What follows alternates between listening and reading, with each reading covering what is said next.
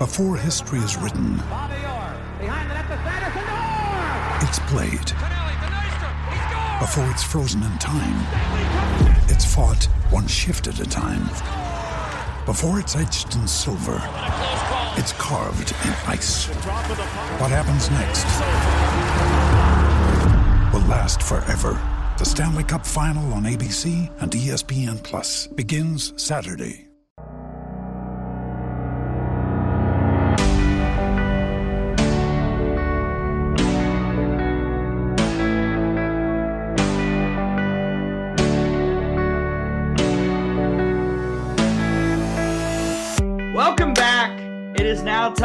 Conclude the epic saga that has been 2022 Softball Media Days with day five. Yes, so much was going on. We had to push one interview to an extra day just to make sure everybody had the proper amount of time that they deserve. This is the Out of the Box podcast. Gray Robertson, Tom Canterbury. Tom, it's day five, or The 12th pod. yes.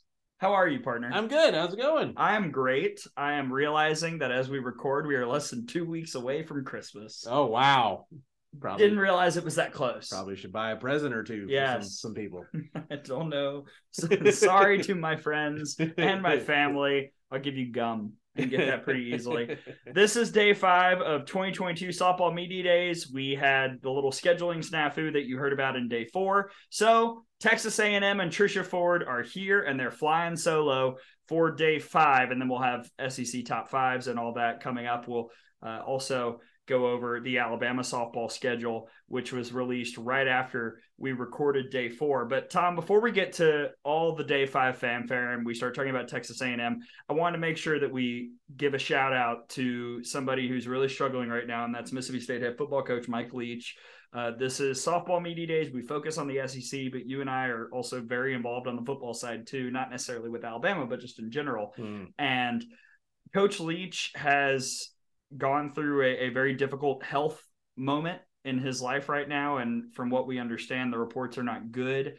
Uh, we're obviously thinking about him and praying for him, but just one of the legends of college football, not necessarily because of what he did, you know, results wise, but because of what he said and how he acted. And the tributes have been pouring in from all over the country because of where he coached and because of everybody who loved him. And it's it's really been cool to see how impactful he was and is in college football. And we certainly hope that he can find a way through this and recover back to his full health. Yeah, I certainly hope so. It's but it's a um, as- you said, the prognosis does not appear to be good, but uh, we don't know anything outside of what's been released. He is one of the most unique personalities, maybe that in all of college football, definitely in the SEC when he got the job at Mississippi State.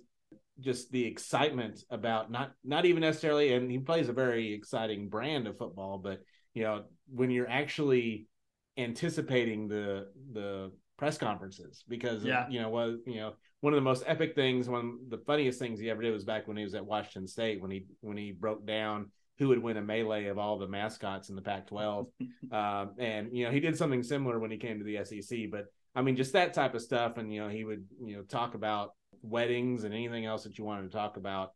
And it was you know just one of the the great personalities in all of uh all of college football. And um just it, you know our our thoughts and prayers with him and everybody uh involved in what's going on right now. And especially at Mississippi State because our friend Tyler Bratton, the assistant coach for Mississippi State softball, was doing a Twitter space earlier tonight with Tara Henry at D1 softball, and he was telling these stories about having dinner with Coach Leach and how Coach Leach originally wanted to be a softball coach, and how he was one of the first texts that Coach Bratton had after they pulled off that amazing upset in regionals against Florida State, and how when he came to throw a ceremonial first pitch. He came 35 minutes before. He hung out. He, I, I remember the picture being sent around on Twitter. He called a couple of innings with Tiffany Green and our friend Caleb Bro on, on that SEC network or ESPN broadcast. And just what a remarkable figure in sports. And I got to say, you know, like last night,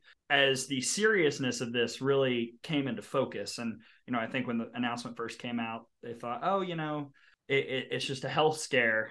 Last night, things got really, really serious, and you could tell just how much it was affecting people all over the country, not just at Mississippi State or Texas Tech or Washington State. Yeah, and, and the fact that you're getting those those tributes coming out from everywhere that he's been and places where he's never been, but just has, has been an impact that's been it's been impressive to see how much that you know coaches have that type of impact all the way around and especially a guy like like Coach Leach. Yeah. So our prayers to everybody in Starkville and everybody who's watching over Coach Leach in the hospital right now. I believe in Jackson, Mississippi, and Coach, we're we're pulling for you. We hope you can fight through this one so you can swing your sword mm. one more time. Indeed. We will transition from one Maroon school to the other and look at Texas A&M, our final school here on 2022 softball media days, and maybe an apt final school, Tom, because Texas A&M, you could argue, is the biggest wild card in this entire thing. You've got a first year head coach in College Station. You've got a ton of turnover, including some players who transferred out, a bunch that transferred in. This is an A&M team that we really don't know anything about, honestly. And I say that even after I chatted with Trisha Ford a little bit ago, I got some good answers, but I still don't really know where they stand in this conference. Yeah, it's you know when you have a coaching change in today's environment, that's going to mean that you're going to have a huge roster turnover, whether you had seniors or not. There's going to be lots of transferring, uh, people coming in, people following from the previous spot, uh, people leaving when you know, when the previous coach leaves. And this was a team in Texas A&M that last year it was they were hard to figure out last year. Mm-hmm. Um, you know, they struggled at times, but then they had really good weekends. Fortunately, one of those was against Alabama. But we saw that there was some talent on that team, but a lot of the names that we know are no longer there. So it's going to be um, who is going to be those newcomers coming in, and what type of stamp is Trisha Ford going to be able to put on this program? Uh, because you know, as we talk about all the time with Texas A&M, they have all the resources, they have all the capability uh, to be a giant in this conference, and we'll see what Trisha Ford's able to do if she's able to take that next step. Yeah, Davis Diamond, it's the best. I would rent out the radio booth to sleep there if I could. Can they put that on Airbnb? I would, Davis Diamond. Yes, I would think they should. Why not? You're right. I just want to add to the recruiting budget or something. I would book it. I'd do it. Shall we go forward? Yes. Here we go. It's Texas A&M's first year head coach Trisha Ford, the final interview for Softball Media Days on the Out of the Box podcast.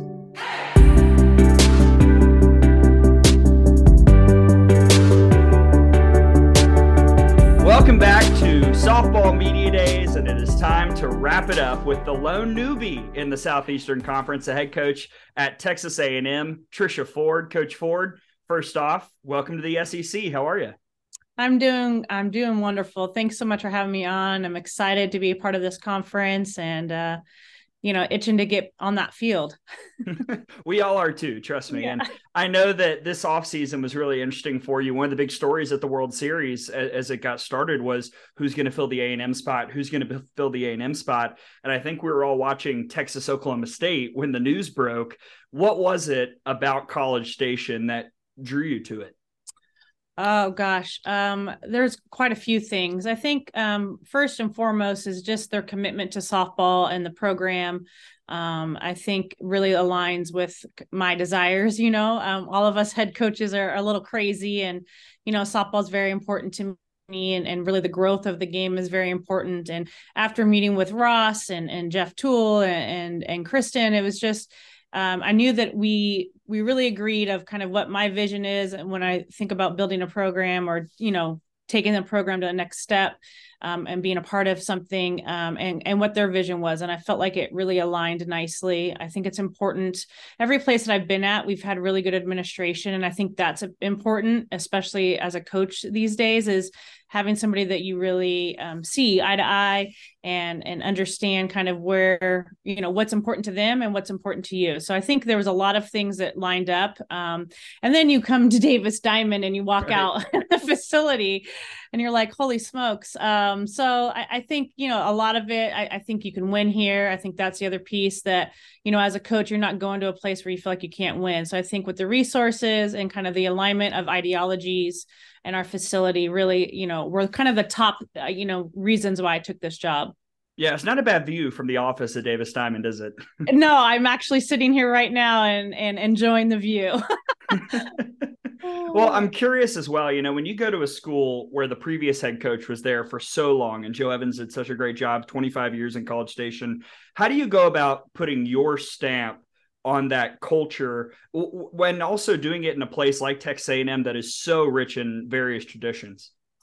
Yeah, I mean, I think you kind of let it or organically really happen. You know, it's not something that I force. And, um, you know, there wasn't anything like Jo's a great person, great coach. Like she did a tremendous job. And so I think, you know, for me, it's just kind of building upon the things and the foundation that she has set and, and grew here. And then just adding my, my twist to it. I think what a lot of coaches do, or, or some coaches do when they come in and, and take over a program is they totally like crack the whip and like we're gonna do it my way and da da da and there really wasn't any anything that i had to like change or fix it was just really kind of making sure that transition was seamless and and, and just adding a couple of things here and there that are important to me and part of that transition was bringing an assistant from Arizona State. You also hired Joe Guthrie from UAB, just up the road from where we're recording right now. As you were filling out this staff, and I'm sure you had a lot of people to consider. What in particular were you looking for, and what was it about those two gentlemen who who made it easy for you to pick them?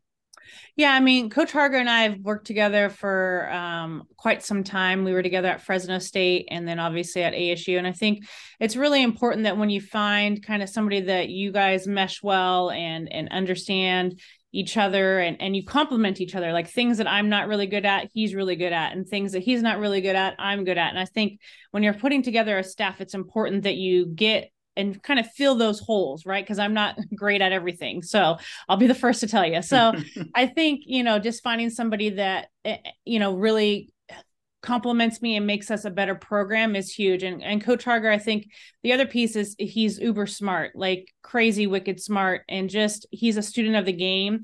And I love that about him. He's somebody that I think is always trying to get better and and push the game, push the envelope. Um, and for me, that's really intriguing because I don't like status quo. I'm not somebody um, that enjoys just, oh, okay, well, let's roll the ball out and, and go. And this is how it's always been done. I, I really look to people that are innovative and are kind of on that that cusp of you know a little crazy and a little um you know i don't know. I, I just think that him and i fit well together. I think um with coach guthrie i think there's a couple of things that you know when i look at holes that we maybe had i felt like from a defensive standpoint we we, we could really improve in that in that world. And so i thought joe he's you know obviously done a great job. He's been at some high profile positions.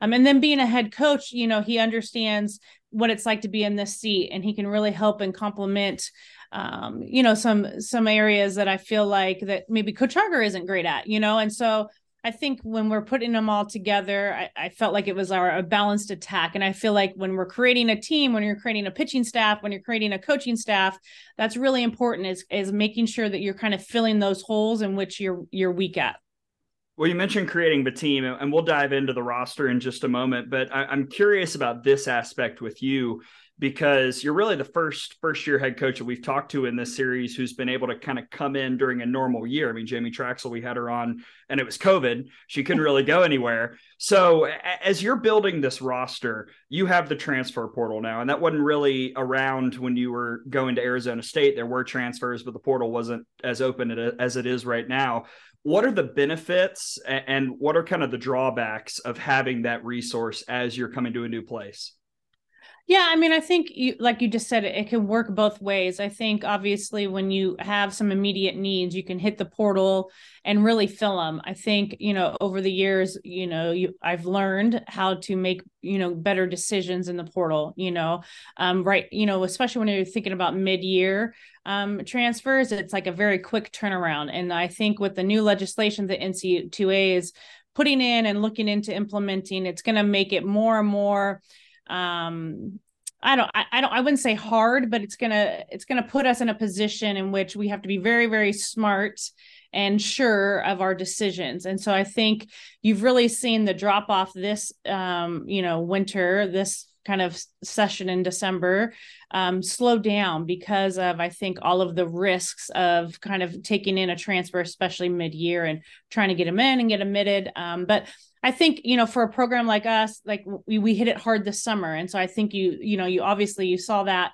with you know we're bringing in a, bunch of new faces and and really you're still hitting that covid kickback. You know i hate that you know we're still dealing with covid a little bit but you know we are um, and I think you know you're starting to see roster sizes kind of stabilize and and and and really um, get to a point where we're cycling kids through in four years instead of six years, and that's a huge difference. So, um, you know, I, I, don't think you know obviously the portal there's there's good and bads to everything. The bad piece of it is I think that my only real issue is is those um, is kind of that mid year where you're coming in and you've been practicing with a certain you know program right away and then you get to go play somewhere else right away. And so i think that makes things a little bit you know hard. Um, i've been on the receiving end and the giving end i would say you know on, on both sides. And and so it's just kind of part of life and you have to like manage through it. But you know, at the end of the day, you want kids to be in your program that want to be there. And then same, you know, you wish the same for the prospects. So,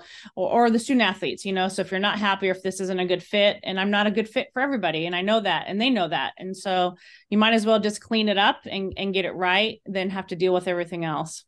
And you mentioned some of the hits. Like you said, you hit it hard. You went after a bunch of players and you got a bunch of players from the portal. Madison Preston coming with you from Arizona State, Brianna Evans, Emily Levitt, Julia Cottrell was a big name around there. You have a bunch of others coming in as well. What was it about all those players that said, you need to be with us. You need to be a part of Texas A&M this season and beyond? Yeah, I mean, I think again, it's just finding those. For me, it's a big personality fit, like um, how I like, you know, how we do practice, how we approach games, our game plan, um, kind of our training, those types of things. It's really important that when and when kids decide to come play at Texas A&M, that they are going to fit within kind of our our threads, you know, like and our stitch work and um, I think, you know, obviously I've known Julia for quite some years. Her and I were both with USA, the junior team, when she was part of the junior team. I think she was like 12. I'm joking, but um, she was super young. Um, she was the youngest one on the team. So I've known Julia quite some time. And, and obviously her dad's in our industry um, and he's a great guy. And, um, and so there were some, you know, connecting pieces. And I would say with most of the players that are you know came in transferred in there were some connecting pieces so i knew kind of what i was getting um ali enright you know played in in the um in the Pac 12, and she played for an organization that I know very well um, with the, the, SoCal Choppers. You know, Brianna Evans, um, you know, obviously came in from Okie State um, and, and, and know them pretty well. Um, you know, Levitt, Emily Levitt is a pitcher that played on a travel ball team that we've recruited very heavily for. So it's like all of these kind of connecting pieces, you know, really um, helped me with my decision of like, okay, this is my kind of kid. Mm. Trisha Ford, the head coach of Texas A&M, joining us for softball media days. Coach, let's talk about the circle. You've got Preston, you've got Levitt, you've also got some returning Aggies and Grace Uribe, Ackerman, and Emily Kennedy. How do you feel like this pitching staff, with all those names and maybe some others that I missed out, is going to shape up this season? Yeah, it, they've really complemented themselves um, very nicely, and that was one of the reasons why we added who we added. Um, obviously, Preston is um, lefty down, you know, um, thumber, and and Levitt is hard and up. Um, so they really kind of work in, in opposite directions. Um, and and we added it to a very strong staff that we had coming in, and that was one of the things that really intrigued me about A and M. Is I thought from a, a, pitching standpoint, there was a lot of good pieces. You know, um, Shaylee Ackerman has had a tremendous fall um, and, and, has just really developed nicely. We've kept her healthy, so like knock on wood that um, you know that's that piece is still you know um, she's going to stay healthy and stay on on on out of the training room right? Um, for those reasons. Um, emily kennedy i mean she's a lefty throwing 70 like you know what else do you have to say you know? Uh, and then you have grace who who really complements everybody. Um, i mean she can work a little down she can work a little up. She's you know gonna you know spot here and there uh, within our lineup. But we have just a really good staff to kind of put together. And and when we face you know a righty dominant lineup or a lefty dominant uh, lineup we're to have the flexibility to be able to kind of mix and match. And I think obviously trying to prepare for five different pitchers is is a little bit of a nightmare, and they're very different. So I thought for us it was you know really important as one of our number one goals is to get a very diversified staff. I'm going to kind of do a little segue from my own line of questions because when we came to College Station at the end of last year, they were depleted. As you talked about you know there were so many injuries on this team. Grace uribe was playing left field. So how much of that was the primary focus once you got to college station? And not only getting everybody healthy but just adding more bodies so that that situation doesn't happen again this year yeah, I mean, and injuries a, a lot of time is the the luck or the un, unluck of the draw, right? And so I think there was a couple things that we cleaned up. We really addressed um, how we're training and what we're doing in the weight room, and I think that has helped tremendously. Uh, I think the other piece of it is really talking to the athletes about their recovery, their fueling, those really those really really low hanging fruits that 18 to 22 year olds don't really do a good job of managing and so I, I think with that piece implementing and then also cleaning up some of their movement um, pieces and we're really big at assessment here at a&m and it's something that we took from um, asu and now have brought here and started at fresno but we really assess them from a full body um, standpoint from a movement piece you know from blood work i mean you name it from top to bottom. We're, we're trying to put the, these pieces together together and figure out what's making them tick or what's you know kind of inhibiting them. And so i think with all of those pieces kind of putting together with our sports science um, team we've really done a, a, good job of addressing where we're at. And so like shaylee for example I've taken away. She's not hitting and she's not playing defense. Like there's too much pounding on her body. Like she's going to pitch. That's what she's going to do. And so, you know, for her, it was a little hard uh, at first because she's so used to like go, go, go during practice. But she's really, you know, she's come to grow and I would say mature in understanding that her body just can't take that pounding. And, and, and she's been very successful on the mound as, as a result this fall. And so I think once they start to see, you know, we saw a lot of our numbers really improve in the weight room and also just from you know their measurements uh, of kind of uh, from a body standpoint really improve this fall. And and so once they start to get a little taste of those things and understand what they're doing and why they're doing it you get a huge amount of buy-in. And for me that's what this is all about is really once you can get a little bit of buy-in then you can take it to the next you know level take it to the next level. So i think this fall has been really good um, in, in that regard well, speaking of taking it to the next level, that's a perfect segue to Koko Wooley, who had such a great freshman campaign yeah. last year. What a gift to just walk in and have a player like that available on the roster. What has she shown you in, in the couple weeks, couple months that you've seen her out on the practice field? Yeah, Koko is fun to watch and she's fun to just um, interact with. Her and I have a really good relationship and uh, just tease each other quite a bit. You know, I, I, give her crap and she gives me crap back. And um, she's just, she loves to play the game. I think that's the other thing that I think Jo and her staff did a really good job is we generally have, you know, players on the team that love to play. And I think what Koko, the biggest thing is that her and I have talked about this fall is just allowing her to be athletic. Um, when she starts to think and overthink, she really you know, like the old saying goes, you know, paralysis by analysis. That's Koko to a T. And so I think as a coach, you have to understand what's her strengths and what's her weaknesses. So really getting her to play free, talk on the field, and keep her mind off of okay, I'm going to go left foot, right foot, you know, those types of things. She's just somebody that you got to let play loose and kind of let her be who she is.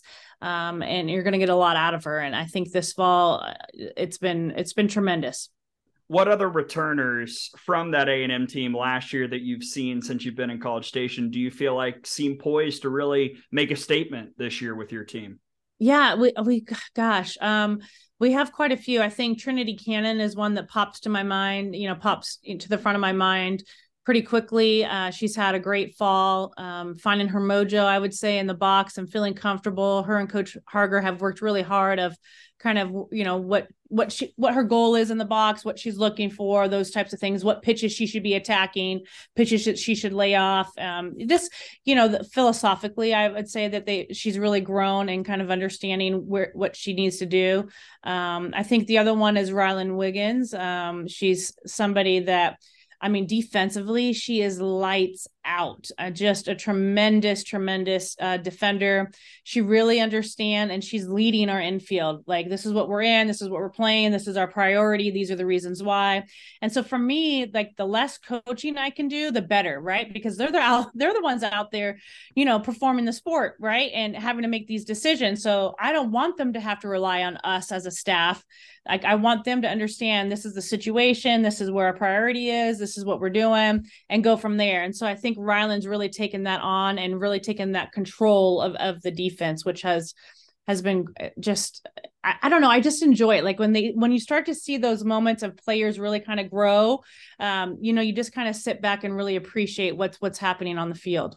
And she's just so smooth too. That's what always impressed me when i would watch her do anything defensively. Yeah. you could put her anywhere on the infield literally and she would be good. Yes. Yeah well, it's not all returners and transfers. You've got some incoming freshmen coming into the program as well. Who should we be on the lookout for this season?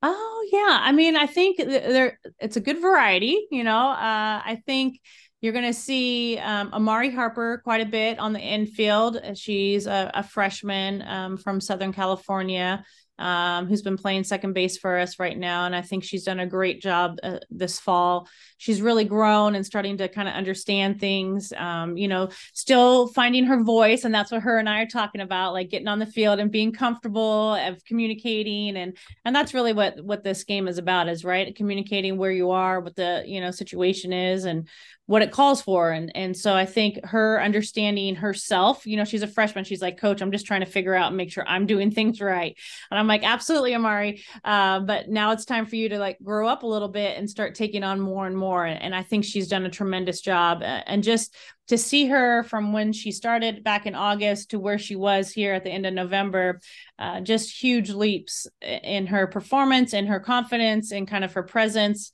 And that's big for me. I, I, think when kids have a good presence on the field, a lot of good things happen. Um, uh, the other one is Iana Coleman. We call her AC. Um, I think she cleared the scoreboard. Um, I don't know how many times this fall yeah. When she connects, it's going a country mile. That uh, scoreboard is not small either. it's not.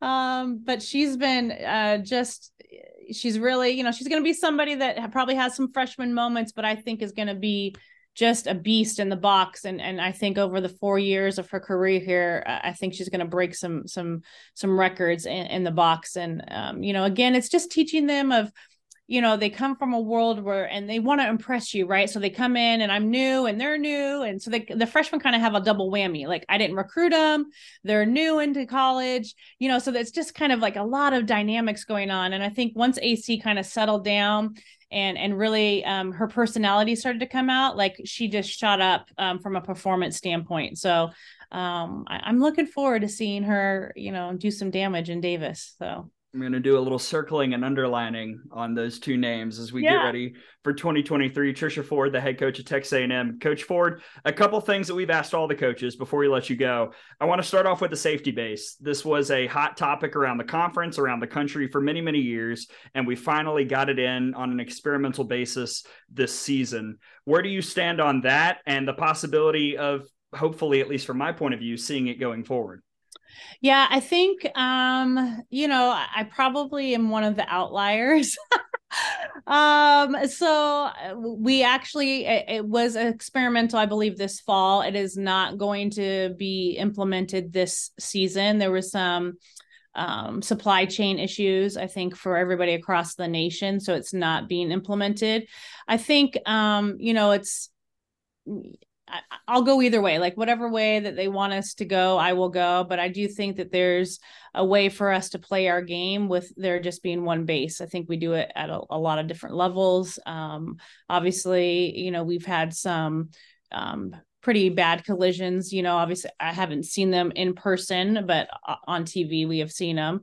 Um, but when you look at the percentage of those plays that you know um, we have huge issues with or you know uh, uh, versus how many plays are played at the bag there's it's not a huge percentage you know and obviously you never want to see a kid's career end or you know get cut short or that season be cut short because of an injury but um, sometimes it's the risk of of playing our sport. I mean, there's been ACLs that happen all the time. There's been, you know, shoulder injuries, getting hit in the head, getting hit in the ribs. Like, you know, it's um, that's the not so soft part of our game. right. No definitely. There is there is part of that risk in in anything that you play. I think that's a good point. Uh, the other question that tom has asked everybody is about non-conference scheduling philosophies.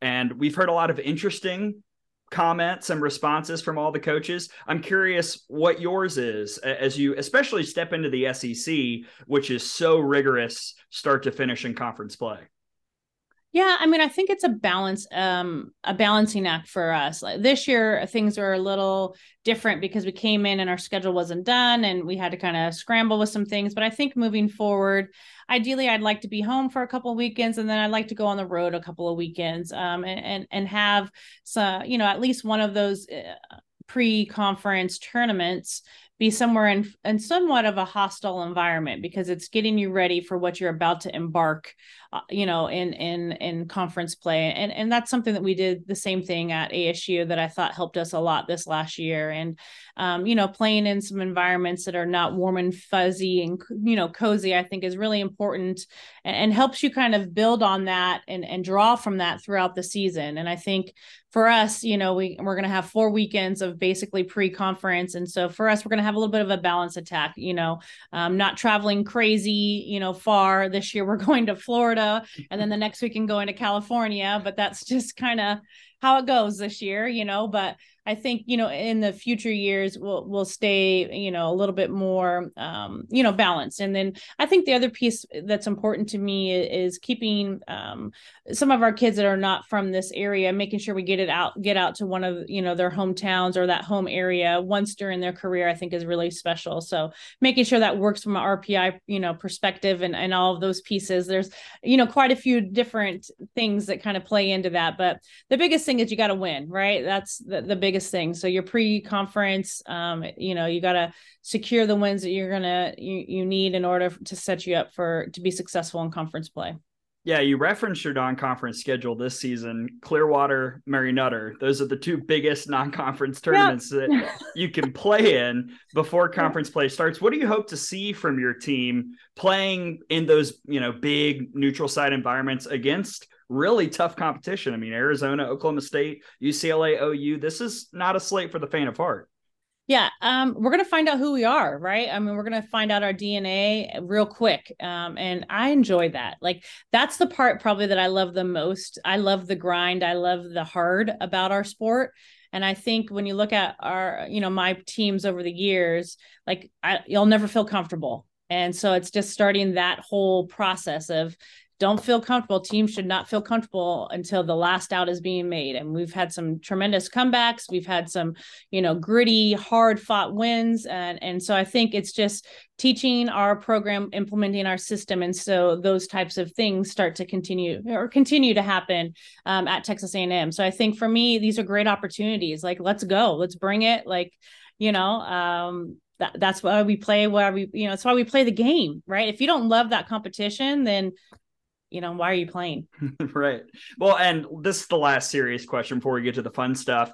As of today, there were announcements that the Oklahoma Texas move to the SEC could be happening a year earlier than everybody anticipated. Nothing's official, but we'll see how it all shakes out.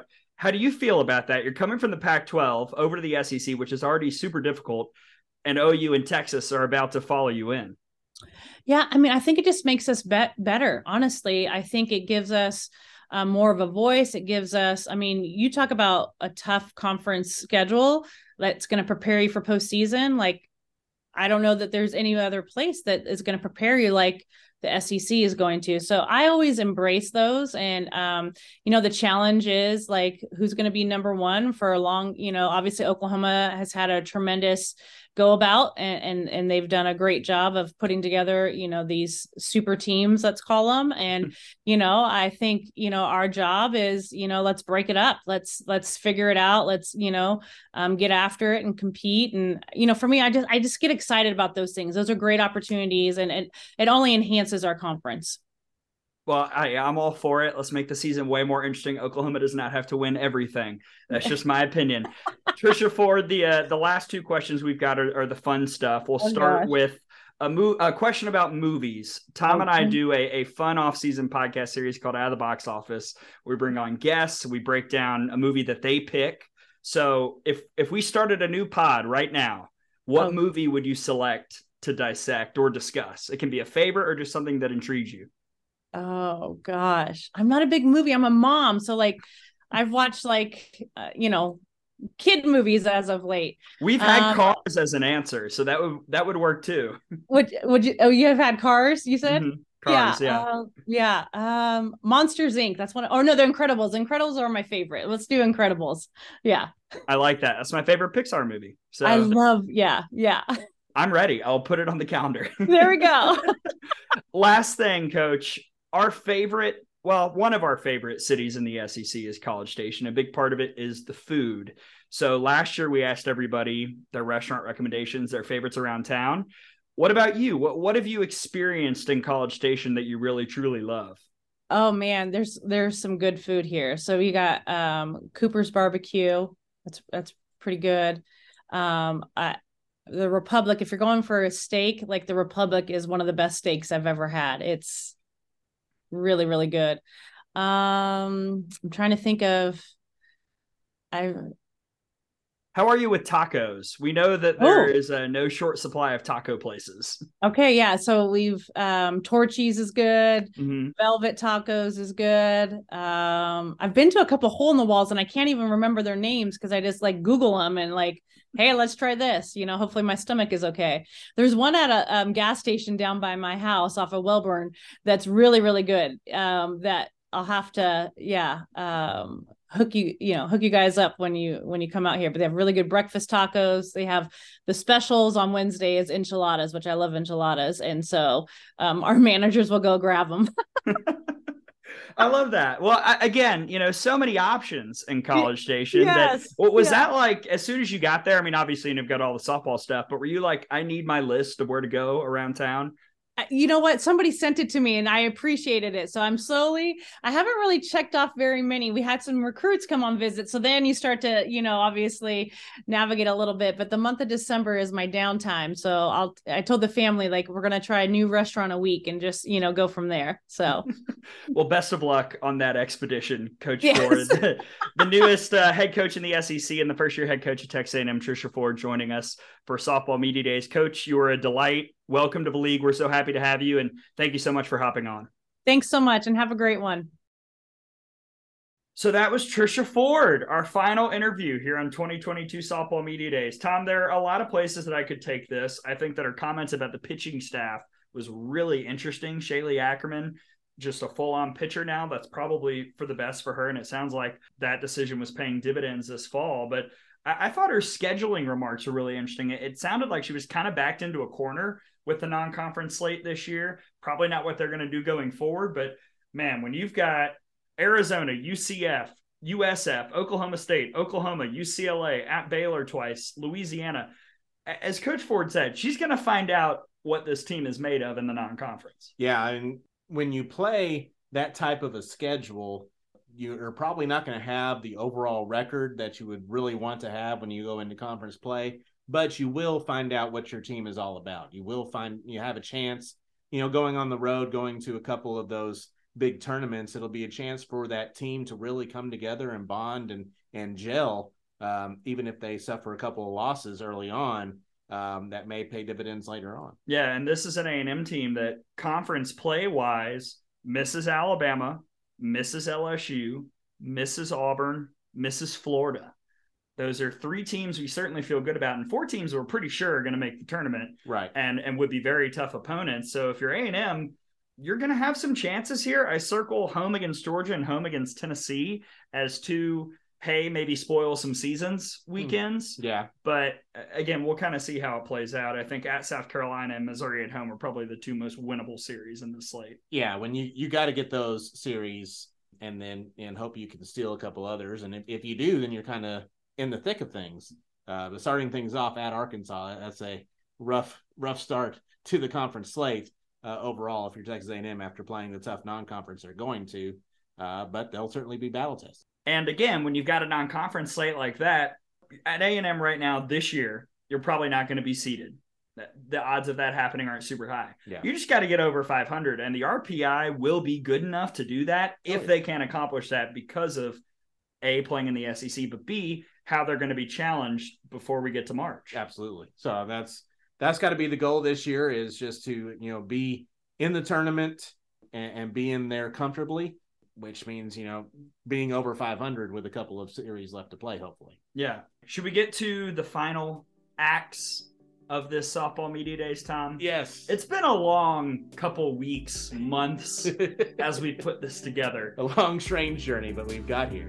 when we come back, our final takeaways, we'll discuss the scheduling piece, not just for Alabama, but also the SEC scheduling. Did we get a scoop? I don't know. We'll discuss it when we come back.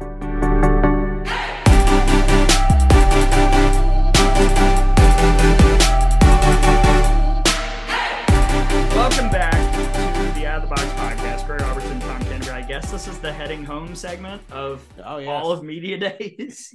We're getting the final wave home from Patrick Murphy the Yes. base coaching box. After we crawled the base paths, yes. it's finally time to wrap it up. We're going to talk about the wide SEC scheduling conversation in just a moment. And of course, we'll have our way too early top fives. But I do want to make sure we touch on Alabama's schedule, which officially hit like the day after we recorded Right, day right. four of softball media days. And let's take a gander, Tom. You know, you, you've got a couple circumstances that were out of Alabama's hands. I'm not going to reveal everything, but a couple schedule things that shifted because of other teams. Obviously, the big draw here is Clearwater. And Right. you've got Duke, UCLA, UCF, Indiana, and Florida State. And then the other big weekend, we're heading back to Austin. Yeah, hopefully, we'll see if we get there. What weather phenomenon will befall us? Hopefully, in March, it won't be Blizzard 2023. Oh we'll see. gosh, famous last words. Yeah. Two against Texas, one against Texas State, one against Wisconsin. So, Tom, what sticks out? And you can mention some of the other stuff too. You know, the Bama Bash is back. Something called the Leadoff Classic, which we haven't seen in Yes. decades Yeah. in Tuscaloosa. All that fun stuff. What do you want to point out? yeah, starting off at home, which is uh, unusual. It's been done before, but it's you know just the way the schedule fell this year. Leadoff Classic starting things off. Lehigh and Georgia Southern coming to Tuscaloosa February 10th and 11th. Uh, so that's just Friday, Saturday, just four games. Kind of kind of get everybody's Sunday off? wet. Sunday off, yes. Ooh, I know. How about that? sounds like I'll spend that watching softball. yes, uh, there's going to be other softball to be had for Yes. sure. Uh, but then, of course, the next week, the big trip to Clearwater um, and the TaxAct Clearwater Invitational, which is selling out as we speak right now. Oh, it's already sold. out. Yeah, so I mean, it's crazy. yeah, so that, that would that's going to be uh, an unbelievable showcase of softball. The five teams Alabama playing, like you said, Duke, UCLA, UCF, Indiana, Florida State. I think the most interesting thing about that for Alabama will be how the Tide's able to set up the pitching rotation. Uh, because I think I don't know this for sure, but I would think that you would pencil in Montana Fouts to be starting against UCLA and Florida State. It's set up perfectly. right. Yes. for that to be the Montana rotation with that day off in between. Yeah, hopefully not pitching at all on Saturday. Yeah. Uh, but then does that mean that you go Lauren Essman against Duke uh, on on Thursday, or is that a, a Jayla or or Salty game? How about this? Hmm. I'm just going to put this out in the atmosphere. All right. That Duke game, you Hmm. could have the FGCL pitcher of the year and Lauren Essman facing off against our MVP Oh, from yeah. Duke and from the rodeo, Claire Davidson. Woo! Who knows? Wow.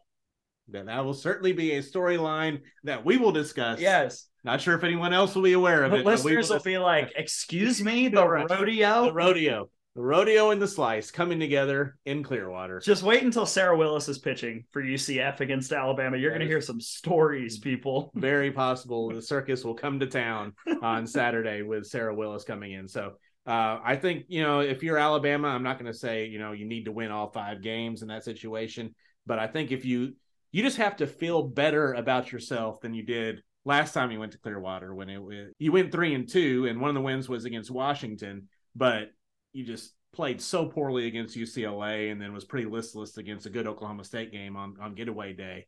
Uh, especially the fact that you're going to play in one of those marquee games on Sunday against Florida State.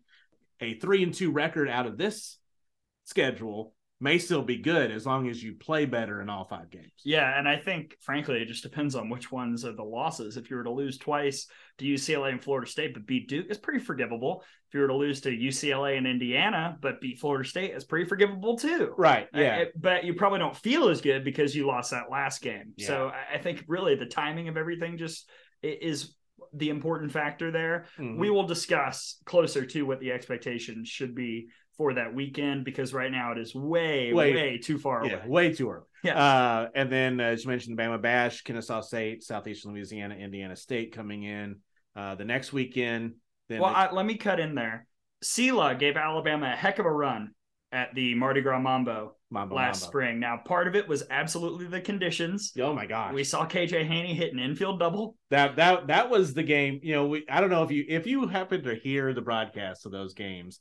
Thank you for hanging with us, but and being Bless tough. you. Bless you so much. But my gosh, I don't know if you could hear anything because the wind was just absolutely howling, especially in that game against the Lions when it was blowing straight in. Yeah. So that that was that was rough. So I don't know if you can take too much out of what happened against Sela there, but that is a team that that has seen Alabama and Alabama has seen them as well. Yeah. So, I, again, I haven't done the full roster breakdown on the Lions yet, but Right. we'll see. Yeah. Who knows? That Who could be the challenge that weekend.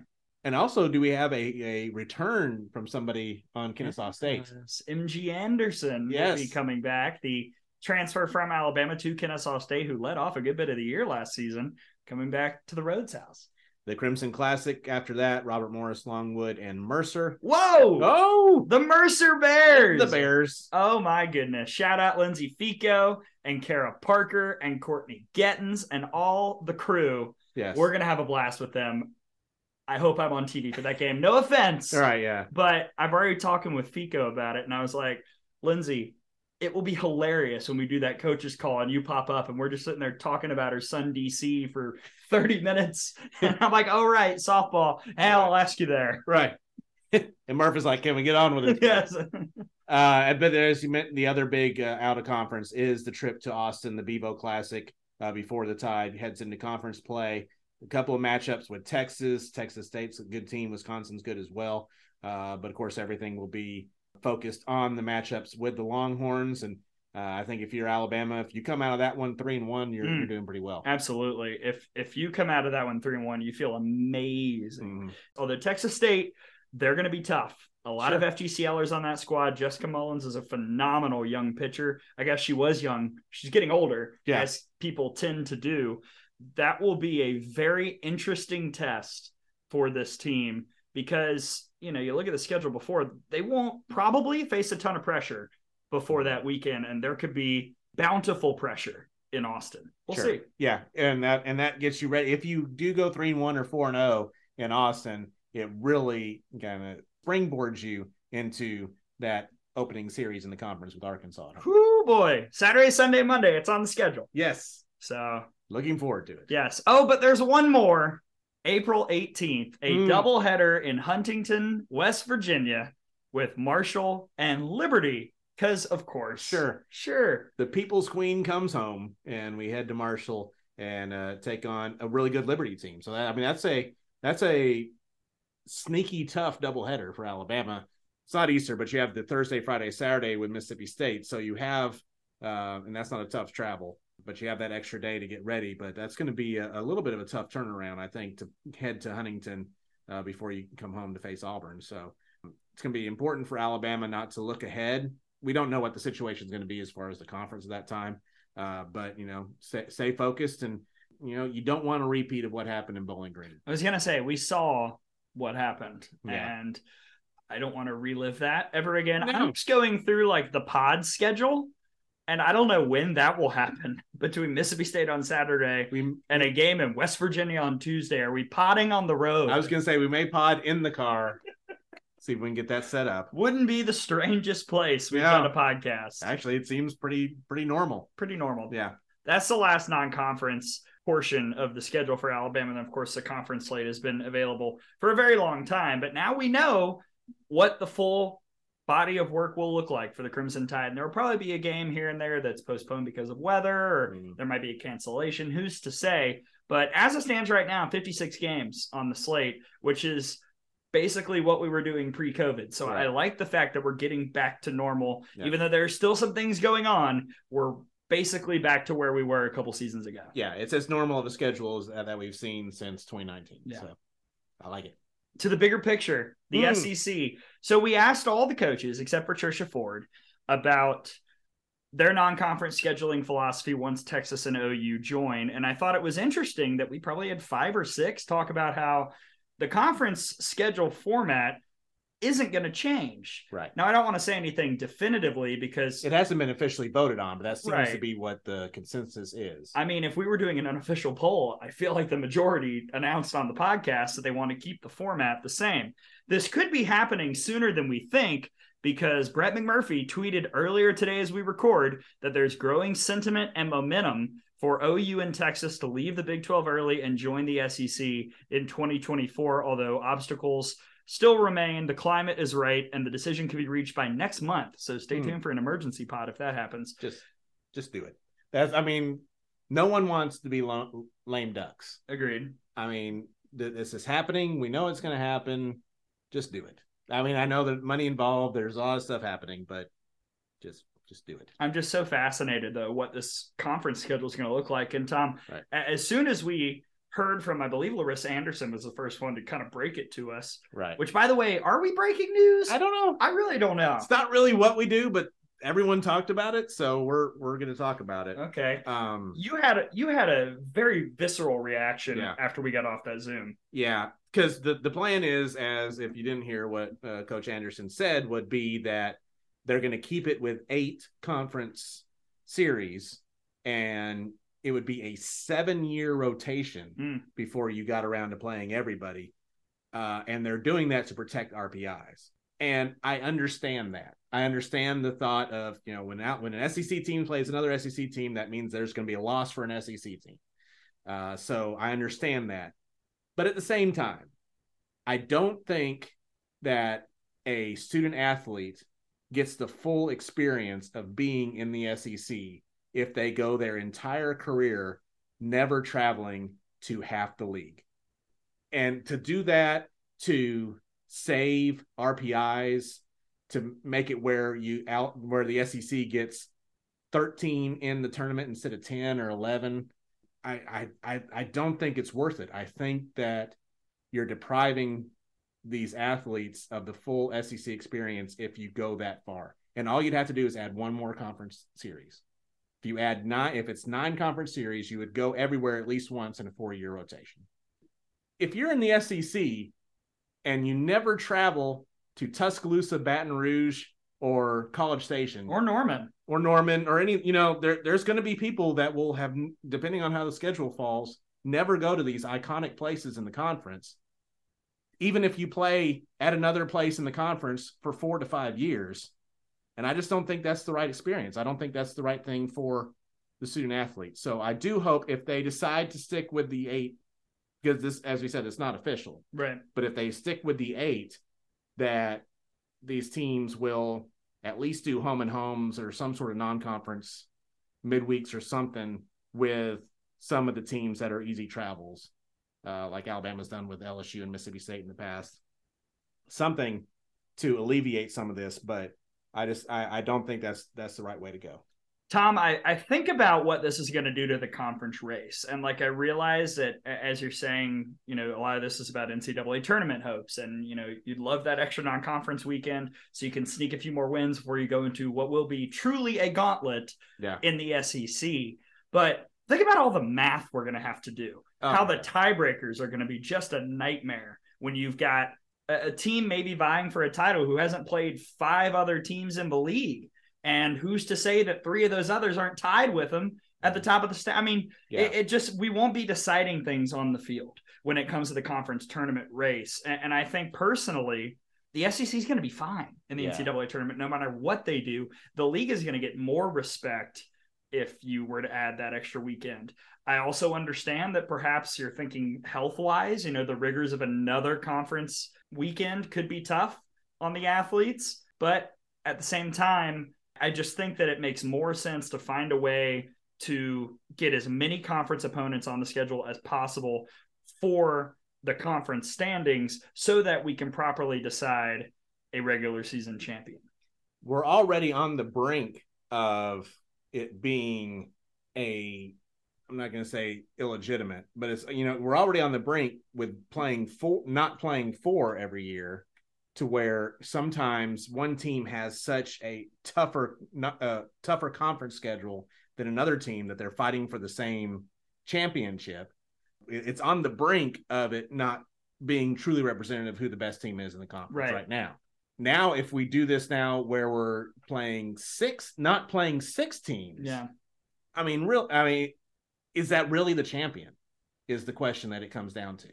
Well, Yeah. and especially with how much this conference fluctuates. You know, a couple Yeah. years ago, Ole Miss comes up on the rotation. You're going, heck yeah. Sure. Oh man, Arkansas? Yeah. Oh, easy sweep. Not anymore. And look at South Carolina. A couple years ago, they were a nine seed in the NCAA tournament. Right. That was not too distant a pass. Yeah. I mean, So- te- teams can change their makeup so quickly that teams can come from the bottom to the top and the top to bottom uh, just like that. But, you know, if a team plays Alabama, Florida, LSU, Georgia, and another team plays none of those four, but they're vying for the same championship, it just it doesn't make a whole lot of sense. And it's I, I again I understand the wanting to protect the RPI of everybody, but everybody's RPI is going to be great. Yeah. Just get over 500, and you know there's going to be a lot of teams that are going to be in the tournament, and they're going to get the benefit of the doubt as far as hosting and seeding, uh, even with records that might not be quite as pristine because you're playing in a conference like the SEC. You know, you're looking at the Pac-12. The Pac-12 is about to change. Yeah. You know, you're not you're fighting against a you know a Pac-12 that's not going to have UCLA in a couple of years. You know, you're fighting against a Big Ten that will basically only have UCLA. You're fighting against a Big 12 that doesn't have Oklahoma and Tech and Texas anymore. You're going to be the premier conference regardless. Yep. Play as many people in that conference as possible.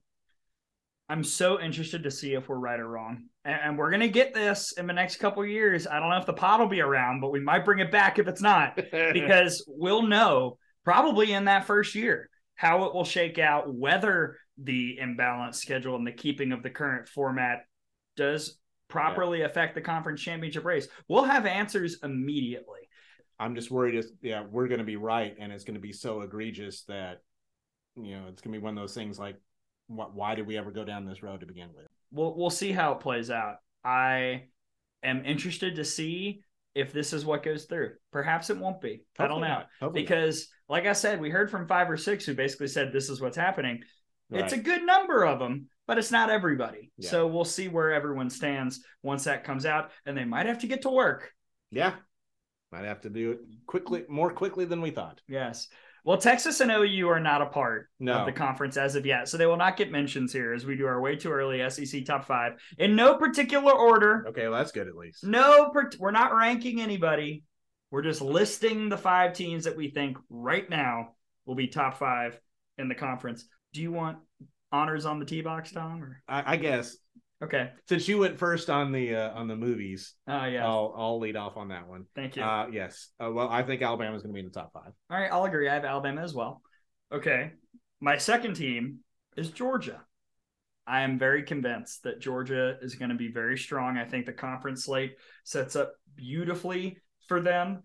I'm very intrigued by the week five and week six and conference play weekends at Arkansas and at Florida, but everything around that feels pretty winnable. So it might not even do a ton of damage. I've got Georgia as a top five team. I do too. Okay. So there we go. We both have Alabama and Georgia. And I'm going to go ahead and say Florida is going to be in the top five I have Florida as well. because they're always in the top five. As we, you know, at times we've tried to kill Florida and they just refuse to die, and they're going to be in the top five. Yeah. So yeah, Florida at Tennessee, April 21st through the 23rd. Star it, circle it. It could decide the league. It could. wow. Tennessee, I I just want to point this out because they're my fourth team. Tennessee has Alabama and Florida at home. Those are probably two of your best contenders. So I've got Tennessee in my way too early top five as well. Tom? I don't have Tennessee. Oh, really? yeah, and it's not because I don't think they're going to be good. I think they're going to be good, but there's more than five really good teams in this conference. Okay. I don't think you can leave out the two-time defending conference champion without putting them in the top five. And that's and it's that's literally as we talked about when we discussed Arkansas. It's just based on what they've done because we don't really know what the team is going to be this year. We have no reason no clue. to not believe in Arkansas. though, Exactly. because for a couple years now, we've been saying Arkansas will be fine. They'll be good. And Right. then they've won the league. You're right. And like running away with it. So so yeah. So yeah. I'm I'm gonna I'm gonna say Arkansas is gonna be in the top five. Okay. Your fifth team. For the second straight year, I'm gonna be the lone believer in Kentucky. Wow. I do love Rachel Lawson. I do. Yeah. and again, similar to my reasonings last year, they have the best player, the best position player in the conference, Kayla Kowalik. They have they built a lot around her, uh, more than they get credit for. And then you know, if they have the pitching improvement that Coach Lawson was talking about in, in our interview, uh, I see no reason why they shouldn't be there. Conference slate is the following: at home, Tennessee, Arkansas, Florida, and A and M. That's all in Lexington. You got to play him. Play him at home. I mean, Yep.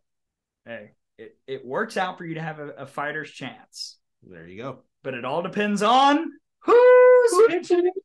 Pitching. Who will it be? So Arkansas was a team that I had tied for fifth. I broke it all down last night, but I had them losing the tiebreaker to my fifth team, which is Auburn. Wow. I think that Maddie Penta proved something last year. I believe Mickey Dean when he talks about Shelby Lowe and how she's going to be right and healthy and back this year. And it's hard to ignore returning literally everybody sure. on an offense that m- improved leaps and bounds from the year before. Uh, who's to say they can't do the same this year?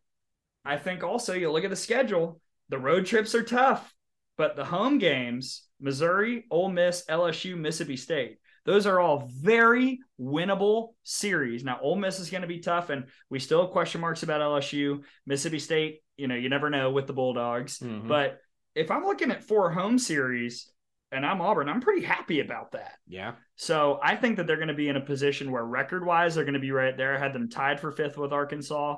And, you know, via Mhm. the tie breaking mechanism, Yeah. I had Auburn slightly ahead at five. it's you know, and I feel not great about not having Tennessee in the top five, uh, LSU not in the top five, Missouri with all their returning pitching, you know, could definitely be a top five contender. Like I said, there's there's more than five really good teams in this conference, but to pick those five, I don't feel 100% great about it. But at the same time, I think I might be 100% right. We'll see. Yeah. Who was your next team out? Uh, probably Tennessee. Okay. Mine was Arkansas. Yeah. So interesting. Very curious to see where Missouri fits. They seem like as big a boomer bust hmm as anybody in the league because of the pitching, but because all that hitting is gone.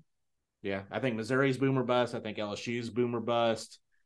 You know, I don't know. I wouldn't put Auburn in that. That's like, I think they're going to be at worst middle of the pack. Yeah. You know, but I think they certainly have a high ceiling. I I, I don't see a low floor for Georgia as we talked about.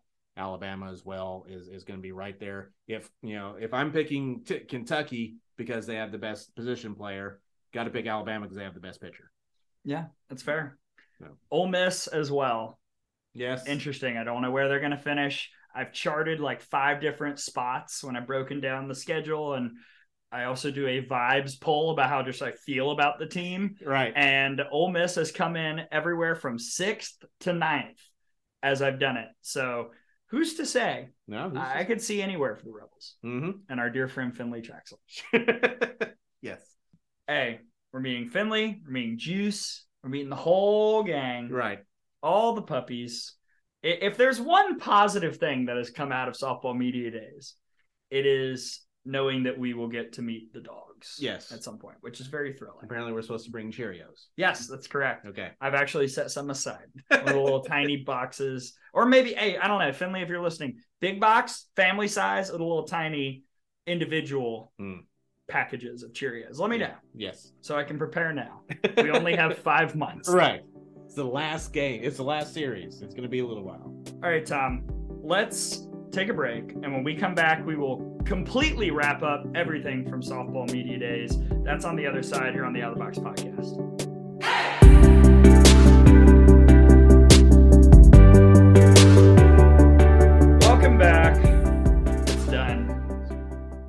My gosh, it's done. We did it. yes, we did it. 14 schools, 13 SEC teams, and one bonus. Shout out Memphis. We talked to them all here on 2022 Softball Media Days. Thank you, of course, to Trisha Ford, who capped off the entire event here on day five. Tom, whew, I am uh, I am amazed that we did this again. Knock on wood, fingers crossed. I hope we can do it one more time or maybe a couple more times going forward. And I hope we can get everybody. I had a blast, and I, I think all these people are awesome we've had so many fun interactions and zooms with all these coaches it's it's been a real treat It really has, and as, as, we've talked about before, no other sport would you be able to get this type of access. And uh, we appreciate all the coaches for coming on, talking with us, all the SIDs for uh, making it happen, and for everyone who listens, whether you're an Alabama fan, a softball fan, or fans of those individual teams that maybe just you know saw that the, their coach was going to be on, they might have just listened to that one segment, but.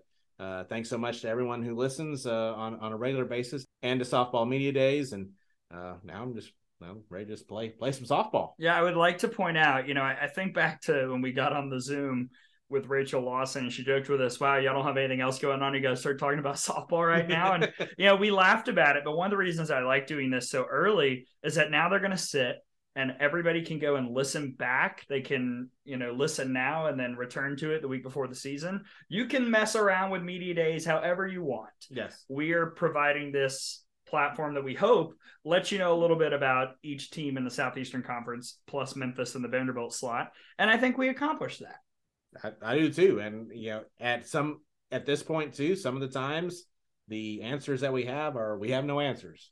And we'll get those answers in February. That's right. Can't wait. Yes. Future of the pod. So season five is coming up in February. Uh wow.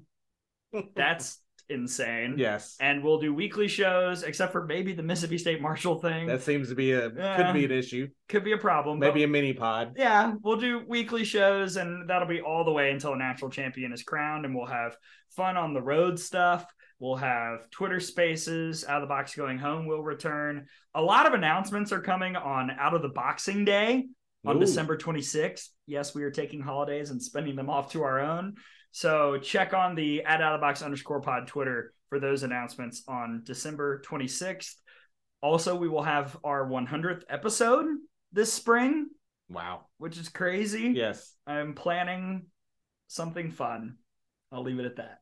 It'll be a surprise to me too. So I'm excited. As most things as are. most things are. One thing that won't be though, out of the box office, Christmas vacation. Yes. Coming very soon. We're gonna record it in certainly the next two weeks before Christmas. Before Christmas, and we'll have some special guests for that one as well. Yes, got to nail down the schedules before we make that announcement. But Alabama fans in particular are going to really enjoy who we've got coming on. I, I, would certainly think so. And if nothing else, you'll enjoy the quotathon that we'll be discussing Christmas vacation. I might have to put a cap.